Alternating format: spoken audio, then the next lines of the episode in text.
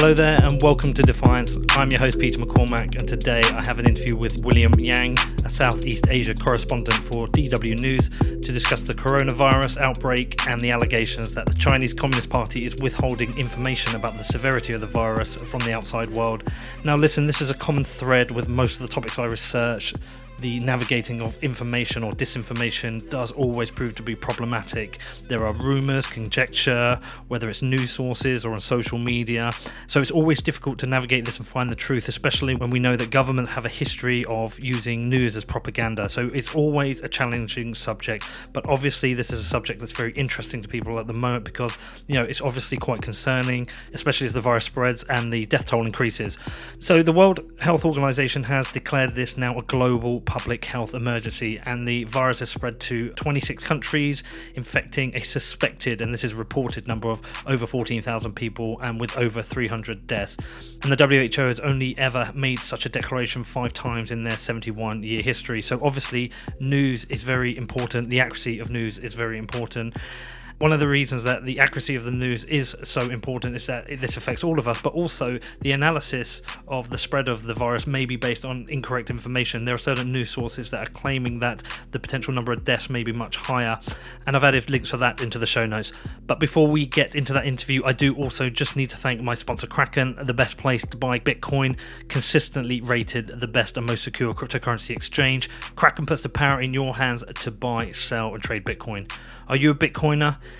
If not, and you would like to learn more about Bitcoin, then please check out my other show, What Bitcoin Did, which Kraken also sponsors. And I also have a beginner's guide on there, which can help you understand everything related to Bitcoin if you're new to it. Bitcoin is a decentralized peer to peer digital currency without any central authority. By not having a controlling party required to validate transactions, Bitcoin is both trustless and permissionless. It is also an opt out of government fuckery. And as Edward Snowden said, Bitcoin is freedom. If you want to find out more, head over to kraken.com. Also, if you enjoy Defiance and want to support the show, please do leave me a review on iTunes and subscribe to the show. Follow me on social media and share this out with your friends and family. If you do have any questions about this or any of my other shows, please do feel free to email me. My email address is peter at defiance.news.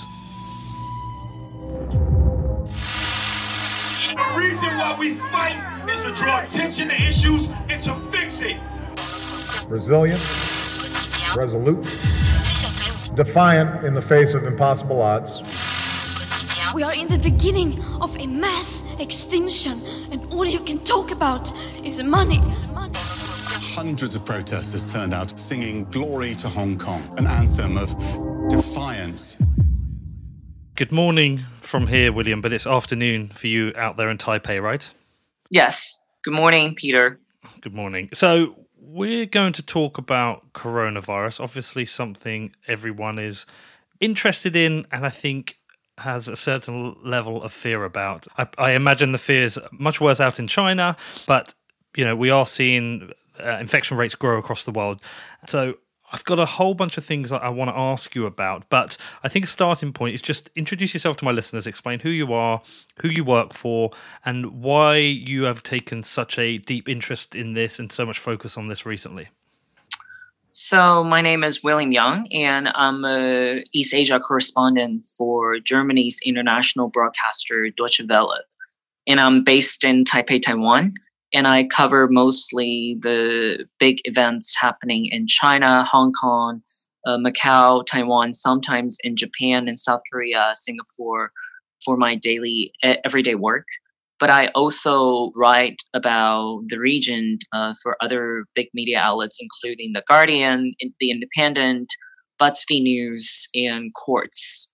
So the reason why I'm taking a very deep dive into this issue, basically tweeting about it, following the, the worldwide development of this epidemic, is because of the fact that uh, in 2002 and 2003, when I actually first moved back to Taiwan from the US at the time, when I was a teenager, the SARS epidemic was uh, hit Taiwan really hard, and that left a very deep memory in my life and also in everyone's life here in Taiwan. So when the epidemic in Wuhan first broke out and the transmission start to spread across China, people here in Taiwan are, including myself, are very aware of the potential risk and the damage that the epidemic could uh, create for people here because we know a the fact that I, I guess like a illness or mass scale virus events uh, in China oftentimes can easily spill over to Taiwan because we have such a,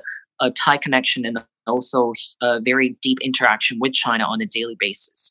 And uh, the second reason is because of the challenges that Taiwan kept facing by being excluded from most of the international events like the uh, World Health Organization.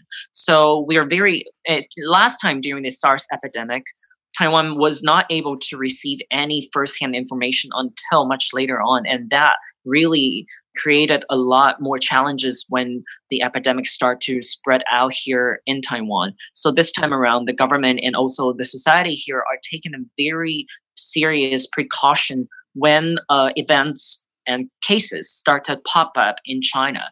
Uh, we took pre preventative measures weeks before the whole world started to become more serious about how to fight against the spread of the virus and also how to track the virus uh, development. So that's one of the other reason why I think for someone like me, you know, coming from the background and the history that we had in Taiwan, it's very relevant for me to keep tracking this the development of this at a global scale. So Taiwan's exclusion from the WHO is that related to the current political status of Taiwan? Yes. So basically, that's under China's insistence that Taiwan can only join the WHO if the government here acknowledge that Taiwan is part of China. So basically, it's China asking the Taiwanese government uh, if you want to become part of the WHO and share the first-hand information right away, you need to bow to me and you know basically announce that the government here is illegitimate and the only legitimate government that governs both China and Taiwan is the government in Beijing. And obviously, that is not going to work for either the government here or the people here, as we have seeing very clearly that Taiwanese people now are very determined to participate in global events as Taiwan rather than as part of China. Okay, so just a couple of things because I think not everyone will be fully aware of the dynamics of the relationship between Taiwan and China. But also, interestingly, I would have thought the WHO would have been an apolitical organization. Is that not true?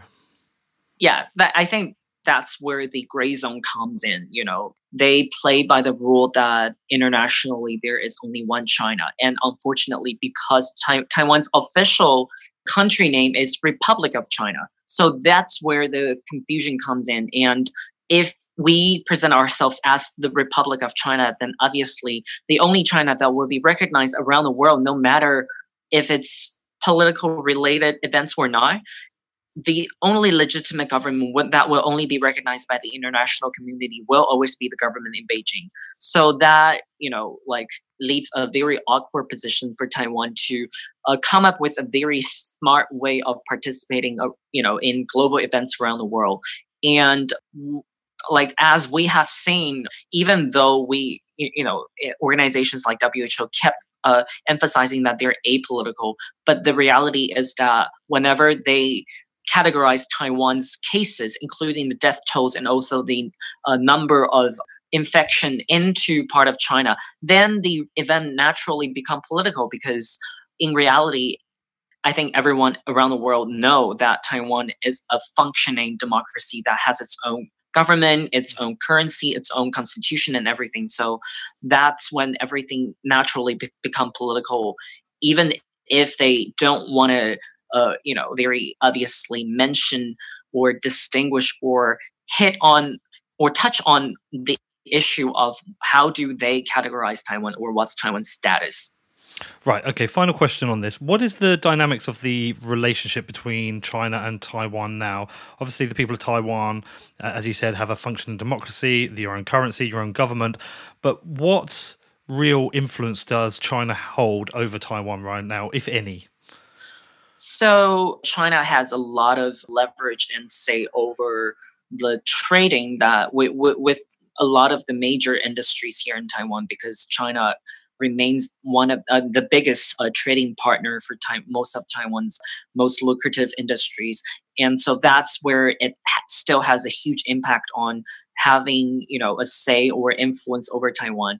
But politically, the current government has been in office for four years now, and they are from a position where they want Taiwan to remain its sovereignty and uh, try to resist as much as they can against China's attempt of annexation or even trying to include Taiwan into part of China. So the government's stance, which is very firm, creates a very difficult uh, position for any sort of high level government to government conversation to happen. Also, under Xi Jinping, who also took a very firm uh, stance on the fact that he, the only thing that he can accept is Taiwan eventually become part of China, and he will do whatever he can to make that happen during his lifetime. That's what he has made it really clear over the last two years. I guess one of the difficulties there, though, will be in some ways very similar to Hong Kong, is that the people are enjoying right. a, lot, a, lot, of freedom. You know, you're enjoying a democracy. Right. You, I can't see in any situation where there would be a democratic vote for the people to, for Taiwan to be ruled exclusively by China. Right, exactly. So, and then you know, obviously, the ongoing protests in Hong Kong is deter- uh, strengthening people's determination to continue to maintain the way of life as much as they can, even if China has been using different ways to try to sway or, woo people over, you know, that China is actually going to it, becoming part of China is actually going to be better for Taiwan. But that uh, cause or that call is just not very convincing anymore. No. Okay, so looping back to the coronavirus, and would you say it's fair to say that you have? Uh, I mean, you might have more than two interests, but I, I, would say your two primary interests is one is high quality information for the people of Taiwan, but secondly, right. kind of a sub point to that is trying to wade through the misinformation or potentially looking into whether there is information that's being withheld. Right, exactly. So I think because of the fact that to be honest, like the information that the international community are relying on right now are mostly information that China is willing to reveal.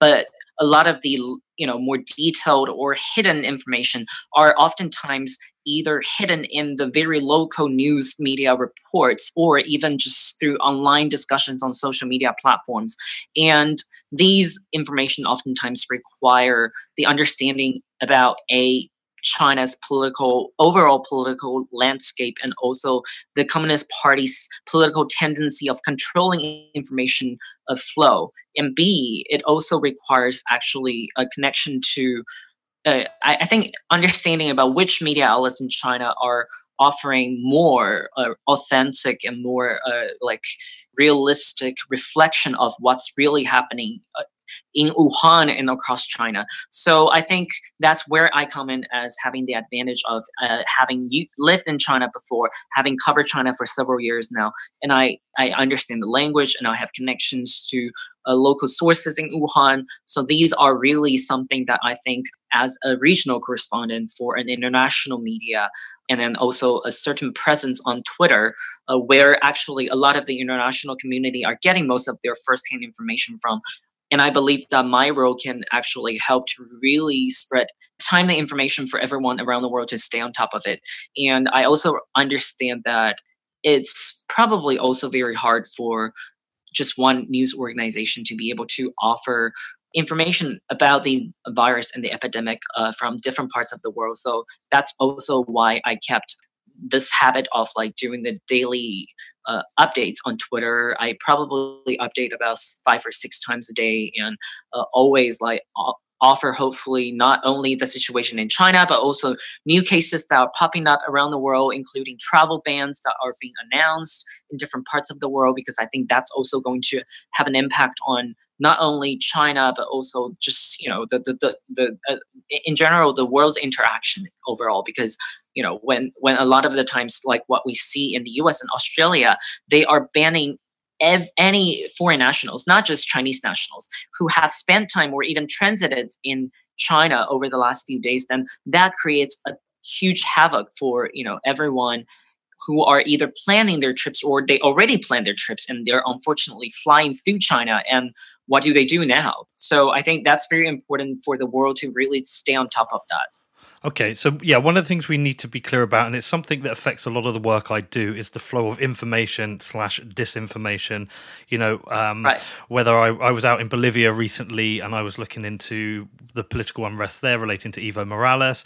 You know, more recently, I've been looking at the Ukrainian downing of the jet in Iran. Initially, there was a lot of disinformation there as well. So the information you are being provided with, we should be clear from the start. These are coming from sources you know, it's not that you can 100% corroborate everything you're saying. So, you know, how do we balance that these are, sources with, you know, trying to hold some kind of credibility to how factual this is? So I would say probably 80 to 85% of the information right now that I'm tweeting every day are based on uh, official news release either from Chinese uh, media or from other media around the world that uh, you know it's in terms of the like the updates like including okay. the death tolls and also new cases being confirmed. So that's probably counted as like 80 to 85 percent of the information that i release every day on twitter. I, I i think the only reason why i'm probably being mentioned or followed a little bit more is because i keep on stay on top of it at the global scale. I tweet about any whenever any part of the world has a new case i tweet about it and i i strain it into a very coordinated way so that if it's a threat that's only about new cases popping up around the world i i, I dedicate that threat to that purpose. But if it's about new information that are being released in China, like let's say the new findings about the virus that they released, then I only dedicate that particular threat to that purpose. So I want the you know whoever that's following me to be able to very easily uh, only find the information that they want or need uh, for specific purposes. But at the same time, my conversation with the local sources, what I do is I tend to not only talk to them uh, and only share whatever that they share with me i also see if they can share actual photos or videos of what they were describing so there are actually proof that you know these are happening and that's how i corroborate most of the authenticity of the information the credibility of the information and unless it's also uh, i see a repetition of yes this is similar among several sources then i reveal it to the whole you know like my twitter followers and out there because i think if you see a pattern then that probably just reflects the reality on the ground yeah, so I've been through your tweets. It's a very good source. You seem to have avoided a lot of the. There's some kind of strange conjecture and conspiracy theory stuff out right. there, which you seem to have avoided, right. which is very good. Which right. is good for me. Uh, one question I have is just help me understand how much influence the uh, Chinese state has over the press in China. Do journalists have a fear of releasing certain information, or is it a case of they will release information and they may receive some kind of pressure? Like, what is the journalistic process? So, in uh, usually China, since Xi Jinping took office, uh, the contr- the government's control over the information flow and release has been much tighter than before. And normally, uh, on very sensitive topics like the Xinjiang re education camps or the Hong Kong protests, there are very strict rules that journalists have to follow uh, whenever they're reporting or writing about it, there's a very specific perspective or narrative that they can only use. Anything that's, you know, like deviate from that particular narrative would be considered as, you know, uh, unlawful and then uh, oftentimes these journalists would these articles would be taken off the website or online and then uh, the news organization or the particular journalist would either face pressure from local officials or even from the central government.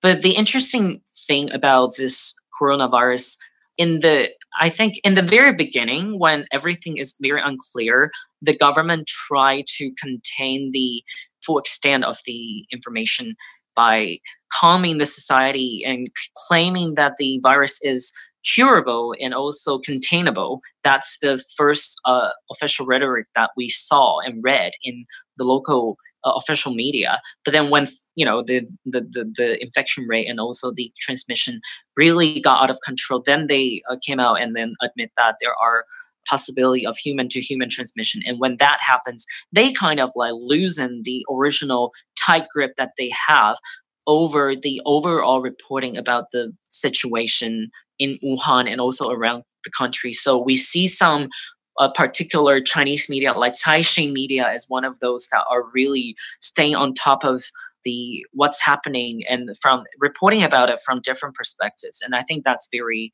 helpful. But also that just shows like at very critical times when the Chinese government actually want the world to know a lot more and seeking help from the international community, they are willing to like losing up the tight grip that they normally have over the information flow in the country. But once they, you know, receive the certain amount of the support that they need from the international community, then that then suddenly that flexibility would just disappear again because of the fact that they have you know uh, satisfied their needs and also the support that they need. So they no longer need to uh, maintain that space for the media. So what most of the time the local media and journalists have to do is they need to be very adaptable to the government's sudden change of decision and sudden change of plan and that's just the reality here in china well in china when whenever it's when it comes to like reporting about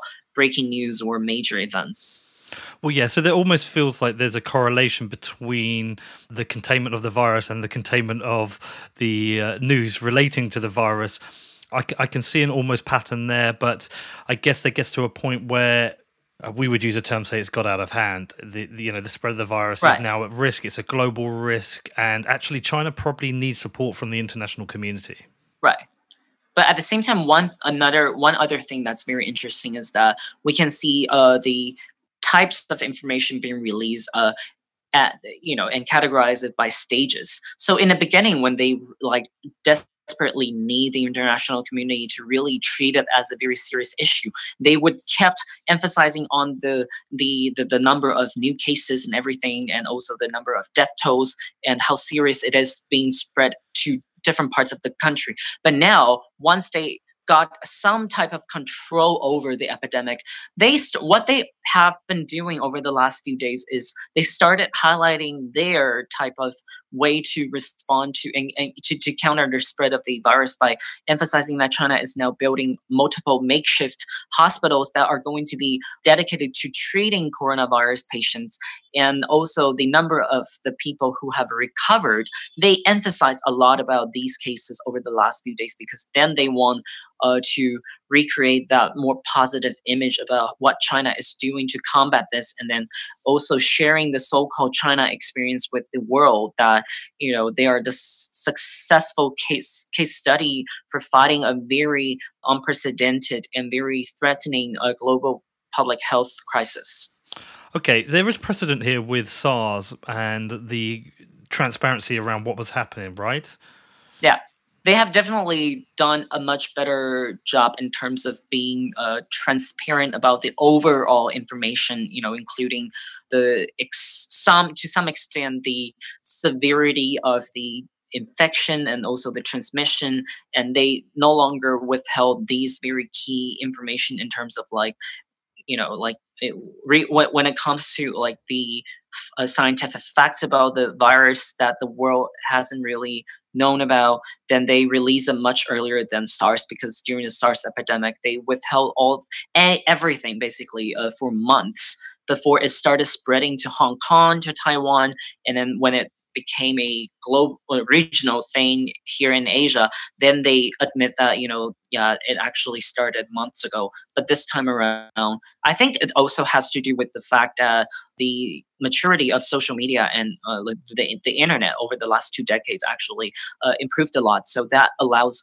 information flow to become a lot easier. So they also understand, I think, that you know at this day and age, uh, they just cannot use the same way that they contain the uh, control the information flow as before. Okay, so based on what you've been reporting, based on what you've been seeing, what are the areas of information you don't believe that we are receiving? So I noted one source, which I think you were then uh, you were included in, which stated that the actual death toll figures might not be correct based on discussions with people working at the crematoriums. Right.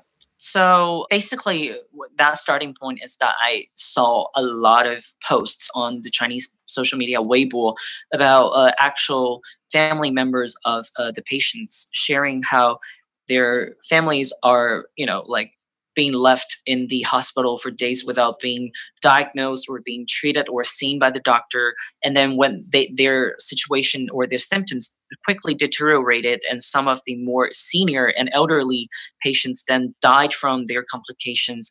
And once they were dead then the hospital would just immediately call the family members and urge them to immediately arrange the cremation centers to send the staff over and take the dead body uh, to the cremation center directly and then have it you know cremated and then uh, just like basically close off the, this potential case uh, without proper doc- doctor's diagnosis and also going through the you know medical like examination. Nothing of that ever happened. And then uh, this Chinese uh, language media called Initium News. It's actually one of the most reputable uh, like news outlets in the uh, Chinese speaking world. They are the constant winners of like big journalism awards here, and also they're very known for their investigative reporting. They then came out with a article titled called "The Death Tolls Outside of the Confirmed List." So of course, then you know this very much confirms a lot of these so-called social media sharings that these are not just people who are very uh, vengeant who who who held grudges against the government. Like these are actual situations. And they interview staff at cr- local cremation centers in Wuhan. And what the staff told them is that every day, basically, they would handle 30 to 60 such cases where the dead bodies were just immediately directly sent to the cremation centers from the hospital once they were dead. It's not, you know, like usually you would do autopsy or like you have, and then on, on these like death certificates, sometimes like the, these dead bodies don't even come with the certificate explaining what caused the death and you know they, these are just bodies being sent over and then uh, they were ordered to like cremate it immediately. So that basically confirms the fact that a lot of the actual death happened in Wuhan and also in the in China probably across in maybe other provinces were not being properly reported because there was just no such mechanism to record and also uh, leave a record of these every single death in every single patient. And why i be- also believe that this is this should be backed up is the fact that the overloading the level of overload at local hospitals including people who actually have been to the hospital and were just sent home because the medical staff just have no time for them and the queue, the long queue that people have to wait in line even to just get into the hospital was just explaining how dire and severe of the shortage of the human resource over in Wuhan in Hubei province right now. So, you know, when the doctors can't even handle the living cases, how can we expect that, you know, they have someone dedicated to record every single death in a very thorough way. So I can totally I, I totally think that this whole chain of effect would create the fact that the number of death toll in reality would be much higher than the 304 that we're seeing right now because also of the fact that people also think that the number of infected cases are much higher than what we are actually seeing right now. Well, yes, because we have the infected number, which is just over 14,000, but we also occasionally yeah. see the suspected cases number, which yeah. is always much yeah. higher. So, do we have any estimates on what the real death toll might be, or would that be too much conjecture? Uh, so I've talked to medical experts in China, and also what they say is like it's almost impossible for them to really measure the you know the actual death toll comparing to what's being released right now because of the fact that again a lot of these cases probably like uh you know slip through the the loopholes even without anyone noticing or knowing and like for them to having to like go back and collect you know looking through the medical records a lot of the times again uh, maybe these people never were on the records so for them it's mo- almost like impossible to really uh, estimate what would be the actual number but what they're saying it's like it's definitely t- much like couple times more than the current number that we're seeing right now. Okay, so what is the what is the state now in Wuhan right now in Hubei? Because you know, a lot of this we have to based on what we see in the news and on Twitter. The the things that I've seen that are slightly concerning for me are that I saw a video in a hospital shortly after one of the doctors who was treating people had died, and I can only describe it as a scene of chaos. I've seen videos of people collapsed on the street. Uh, I can't verify them, but that seems to be a, a, situation where people are just dropping sick, dropping dead. I'm assuming that there is just nowhere near enough staff to, to actually cope with the number of infections and the number of the cases coming in. Like how how challenging and how desperate is the situation right now in Wuhan and Hubei? So when the lockdown was first introduced in, in mid-January, uh, in the beginning, people were panicking about like what would actually, like how long the lockdown would be enforced and everything. So even everyday fresh produce were immediately in shortage, and that was the immediate reaction. But then once the government uh, resupplied the uh, everyday produce, then the more concerning part is the basic medical supplies, including masks and medical preventative clothing and goggles because this is again like we already know a super highly contagious virus that can go into your body through your eyes and nose and mouth or any openings that you might have. And so that situation continued to be a huge problem in china because uh, just yesterday a local government in wuhan officially posted on their official website that the local hospitals in that region lack you know have run out of like medical preventative clothing and masks for frontline staff.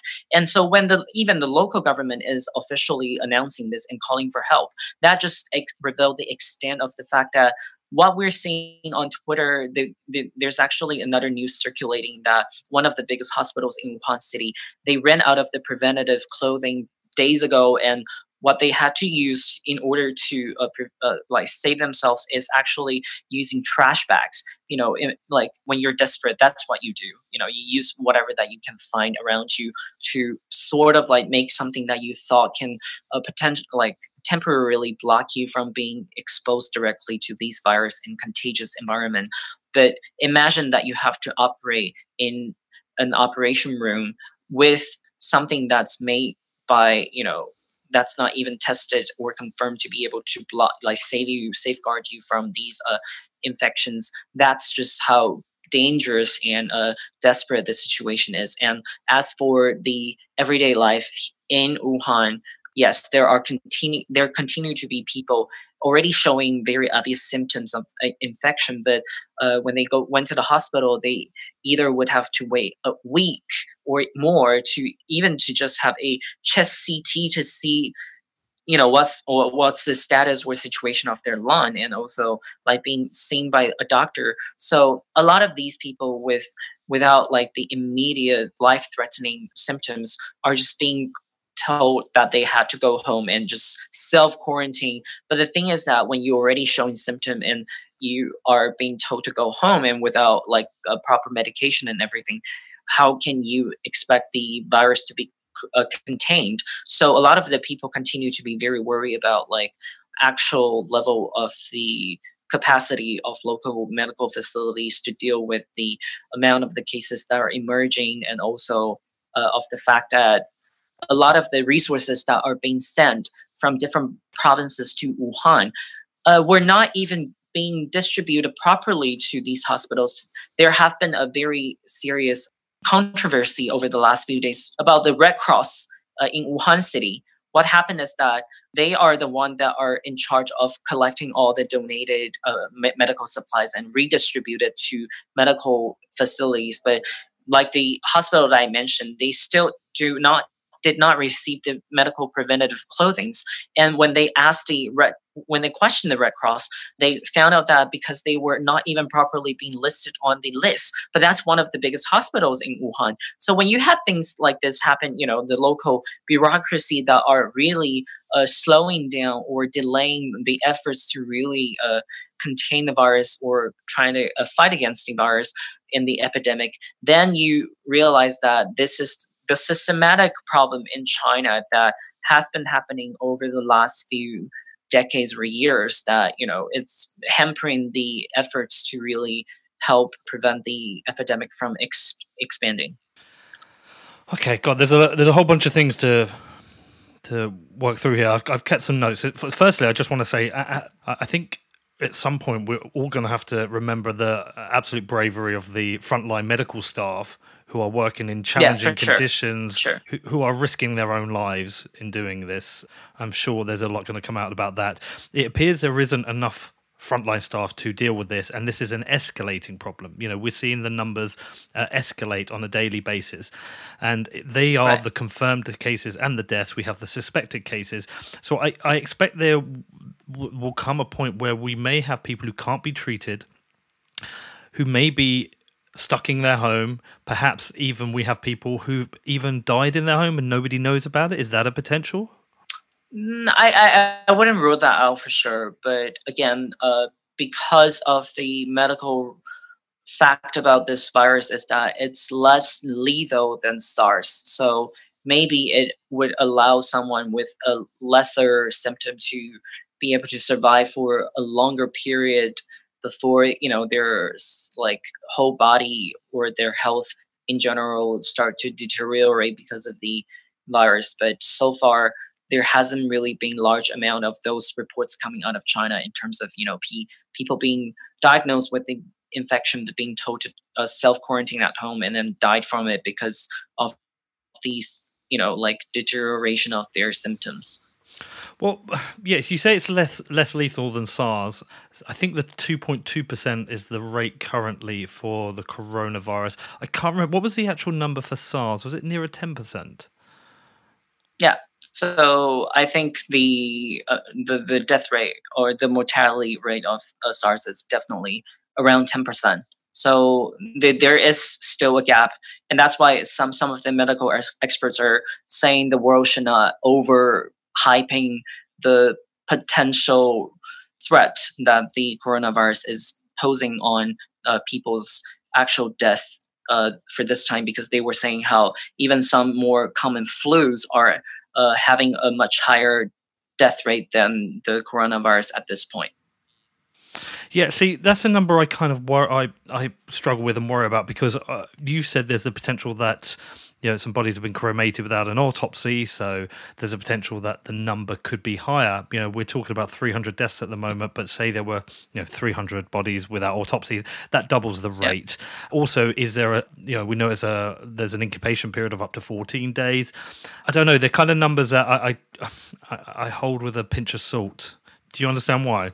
So, like, what what what's tricky about this virus is that even during incubation period, it's already uh, con- contagious and transmittable, and also because of the fact that the the, the, the more recent cases are that are popping up right now are uh, cases without very obvious symptoms at all. So a lot of the times, like the most recent case here in Taiwan, is that the husband who was a Taiwanese businessman working in Wuhan, he was the person who brought the virus back home to his household. But his wife was the first one who had a much severe symptom and got confirmed because of the fact that uh, when he started to having symptoms, he only had like symptoms like runny nose and also some throat conditions and also cough, mild coughing. So these are some a lot of the times going to be treated as a normal cold, and so it's only when his wife started having the more pneumonia like uh, symptoms then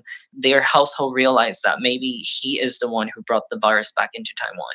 And so we are seeing actually like cases like this happening not only in taiwan but in other parts of the world or so i'm sure like this is also happening at a large scale in throughout china you know of the fact that people without very obvious symptoms are being let go because they so that's what the complicated situation when it comes to containing the virus and fighting against the spread of it uh, comes in and public health experts are wor- more worried about that than the actual death rates. Is there a particular demographic that are at more risk? Is it you know young children? Is it old people? Has that been tracked So, based on the number in Wuhan and also in uh, Hubei province, I think I shared a chart a couple days ago that is basically re- released by the local government. Is that most of the cases are still people above 50, but since the new type of the symptoms, or maybe that's already a mutated strain, that hasn't been confirmed yet.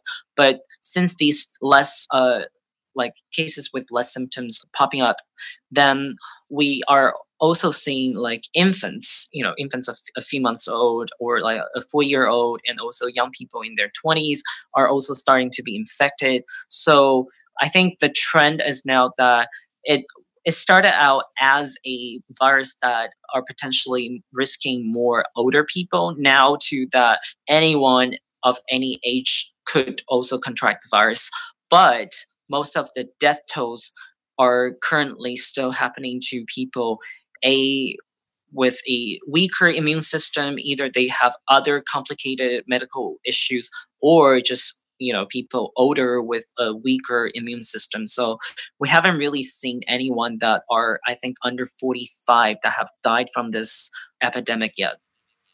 Okay. Is there any risk to the local economy here? You know essentially with the shutdown of the business and it feels like whole cities in quarantine. You know, what's the actual impact on the local economy? You know, how are people coping? How are they surviving?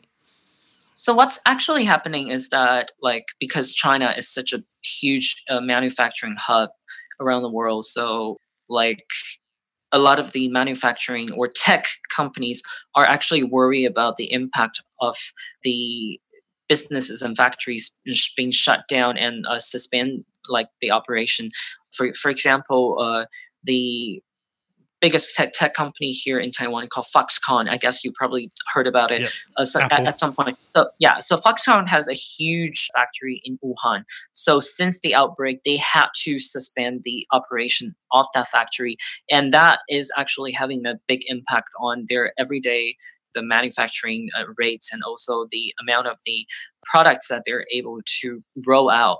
And we haven't really i, I think it, it, will take time to really see the long longer term impact at a global scale but in china uh, currently it's just that everyone is being told to stay home and not go they, they cannot go anywhere and like group gatherings are not allowed. So obviously most of the industries in china would have been suspended and only very few i guess industries that allow their workers to work remotely would still be able to function at certain capacity. But even with that, I would totally imagine that this will definitely have a huge uh, impact on China's uh, economy in 2020 and also the global economy when it comes to when, when the supply chains start to be affected at a very serious way.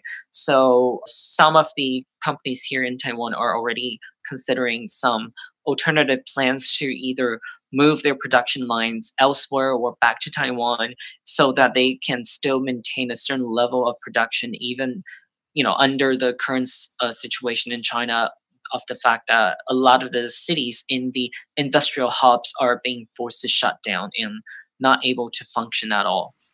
What about staff? Uh, do you know staff are still being employed and still being paid? And how about access to, you know, basic foods, sanitary products, like day to day living. I mean, I know here I have to go shopping every few days, right? I mean, I can stock up for a week or two, but there's certain things you have to replenish. You know, are staff being repaid? How, how are people re- replenishing what they need in their house? So I think right now is that the government is uh, releasing like or distributing the everyday fresh produce that every household need, uh, either uh, to a like concentrated place in the local area, and then asking family to send a certain number of people in the family to perform the duty of like picking up these necessities. But at the moment, so like what I've been asking my local sources in Wuhan is the fact that there's no such shortage of like the everyday needs uh, in terms of food and also ingredients, but there continue to be a huge and a severe shortage of things like masks and disinfectants and uh, the things that they actually need to uh, prevent themselves from contracting the virus and that's continued to be lacking even i mean for all the households because even at the frontline medical staff they also do not have enough of these uh, supplies to really support them and protect themselves.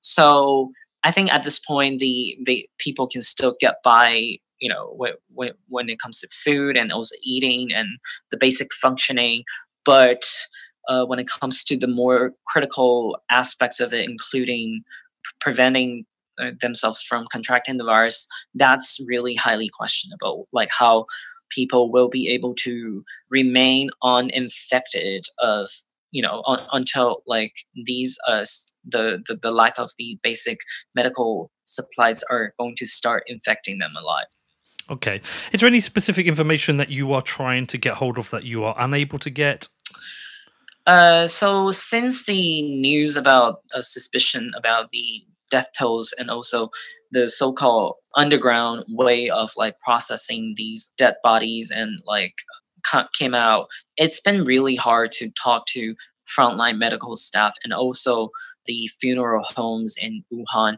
because i think that's what the international community are more suspicious and interested to know more about but the fact that apparently the frontline medical staff have a couple of them originally probably would want to come forward and share their experience working from on, on the front line have either had their family members being summoned to the local police stations or even themselves being called over to basically being told that you know like it is not like we, we do not want you to share like sensitive information with the world or especially the international media. So right now that's become the biggest challenge. And I think the other thing is just the fact that how much of the actual, you know, information about people recovered from these uh, viruses in China are you know trustworthy because as we know a lot of the times a lot of these more positive news are being created or put in in a certain way that they're not uh, being presented in the original context but in a context that fits the Chinese Communist Party's rhetoric. So I am also very suspicious about how successful they have been in terms of curing or, uh, you know, like confirming that people no longer has the virus in their body. So I think these are two very critical uh, pieces of information that are currently very hard to verify. And like if we were able to verify it, it would have provide the international community a much more clear picture about the whole epidemic. Do you have any awareness of any unrest or criticism of the Communist Party at a local level? Like, is there a risk that as this escalates, that we will start to see any form of kind of protest or anger? Because uh, you know I know within China a lot of people have fear about protesting against you right. know the communist state party. But you know is are we seeing anything there? Any kind of reaction to this? Any you know anger towards how the government dealt with it so far so so far most of the frustration have only been expressed online and i think people are not at the point where they think it's necessary for them to take it in a more physical way of like taking it to the streets because of i think again there were conditions that would convince them not to do that in terms of you know if they put themselves again in out in the public it increases the risk of themselves contracting the virus because at this point the cities uh, especially in hubei province continue to be highly contagious and so such gathering is probably considered as not ideal by most of the locals. So they tend to uh, channel their angers and frustrations online by uh, using a very subtle way of complaining about it, including the language are very extremely subtle when it comes to like the extent that they are willing to go into criticize the Chinese government. So that is what we're seeing right now. But it's very it, it would be interesting to like keep an eye on if this escalates into a more physical one if the chinese communist party continue to fail to really decrease the level of threat that this epidemic is imposing on the local community including the, the the the ongoing and the continuation of the lockdown because i think the longer the lockdown remain there the higher the chances that people will start to be become very agitated and there would then be probably a tendency of local communities questioning the effectiveness and the purpose of the whole lockdown strategy. Okay, you're obviously a lot closer to this than most people. I assume this is around the clock job for you right now. You're trying to wade your way through the various bits of information. It's kind of a broad question, but like, what's your kind of overall view on the situation now? Do you think people should be concerned? You know, how do you how do you take it all in? I think people should remain very highly aware and stay on top of the latest developments just because there is so little that we know actually like even until now there's no confirmed uh, I, I guess trace of transmission. Like even the top medical experts in this field in the infectious disease field they don't know like how the virus uh, they, they cannot be very com- you know assured about like how the virus is being transmitted. They could only possibly tell you it could be transmitted through this way or that way but there's no such confirmation. And so i think that's actually a very alert, uh, alarming aspect that people should continue to stay on top of the development and also the relevant news that are coming out. And be but at the same time i think the world the international community should not be overly panicking about this because we are again already seeing some racism incidents coming like, popping up around the world against mm-hmm. you know chinese looking people. Sometimes these are not even people from china. They're people from japan or korea. But because they look asian so they were immediately being suspected of you know coming from china and then being questioned or being unwelcomed at local like restaurants or stores. So i think that's going to be another aspect that the world should really keep in mind is that yes, this is an epidemic, but the epidemic should not be the justification for any sort of very targeted discrimination against you know certain groups of people around the world. So i think these are the two things that i would definitely say like from my point of view.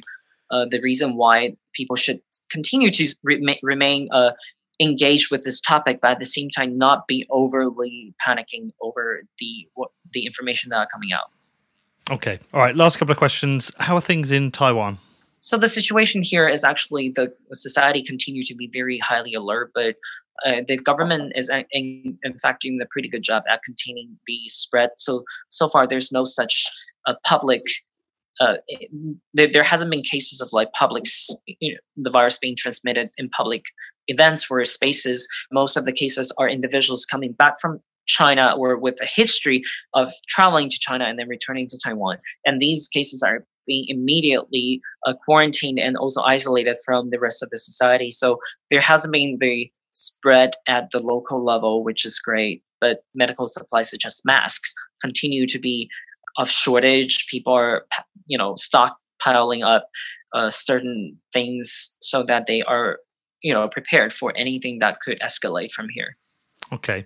Last thing, you know, as a journalist, what do you make of what happened with Zero Hedge being banned from Twitter? Uh, for sharing particular articles relating to conspiracy about whether you know this is some kind of biological accident. I think that's a very sensible way of doing it because again, when we know so little about this virus and when the whole world is urgently trying to find the facts about this, what we don't need is some sort of conspiracy theory that are, again, going to stereotype a certain group of people, including the Chinese government. I mean, right now, while such conspiracy theory could potentially uh, fit certain groups of people's narratives or portrayal of China that they preferred, I don't think it is a strong enough case that will, you know, eventually be able to be confirmed because of again the complexity that are that lie behind this whole epidemic and also how it originated. I don't think even the Chinese government could really have a very clear answer or the route of the initial infection even in a few months time because of the fact that the you know like again it spread so fast and then like it, it had a very murky origination. So i think what the world should do is to collaborate in a very scientific and you know medical basis so that the information that are out there are not going to blur up most of the efforts that the world is trying to do to you know like fight against this epidemic and try to get it under control Okay. Well, listen, look, thank you for everything you've done. Your Twitter feed was very helpful to me. I've, felt, I've followed you now and I will share it out in the show notes. But if anyone's listening to this and they want to follow your updates on your work, can you just tell them where to go? Yes, definitely follow me on Twitter. My Twitter handle is William, Y A N G 120 and I basically do the update around the clock five times, six times a day.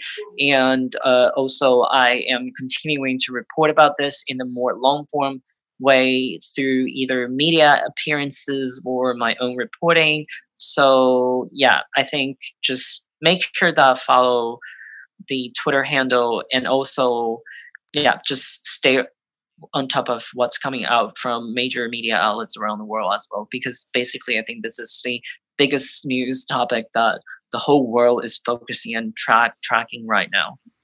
Okay. Well, listen, look, I appreciate your time. And yeah, let's stay in touch. And uh, anything else particularly you think I should be aware of, then please let me know. But thank you for everything you've done. Thank you so much.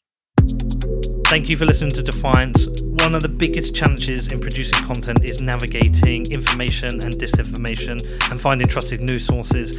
There is always a spread of information on social media, which can range from facts to conspiracy. It is always a massive challenge, especially also as mainstream media and governments have been known to either incorrectly report news or use it as propaganda, and this happens all over the place. It is a huge challenge.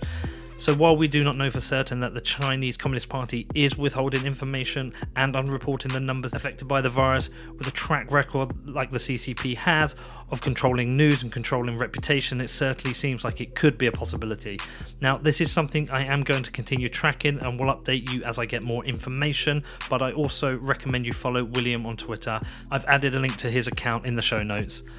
Before we close out, I do need to thank my sponsor Kraken, the best place to buy Bitcoin, consistently rated the best and most secure cryptocurrency exchange. Kraken puts the power in your hands to buy, sell, and trade Bitcoin. You can find out more at kraken.com, which is K R A K E N.com.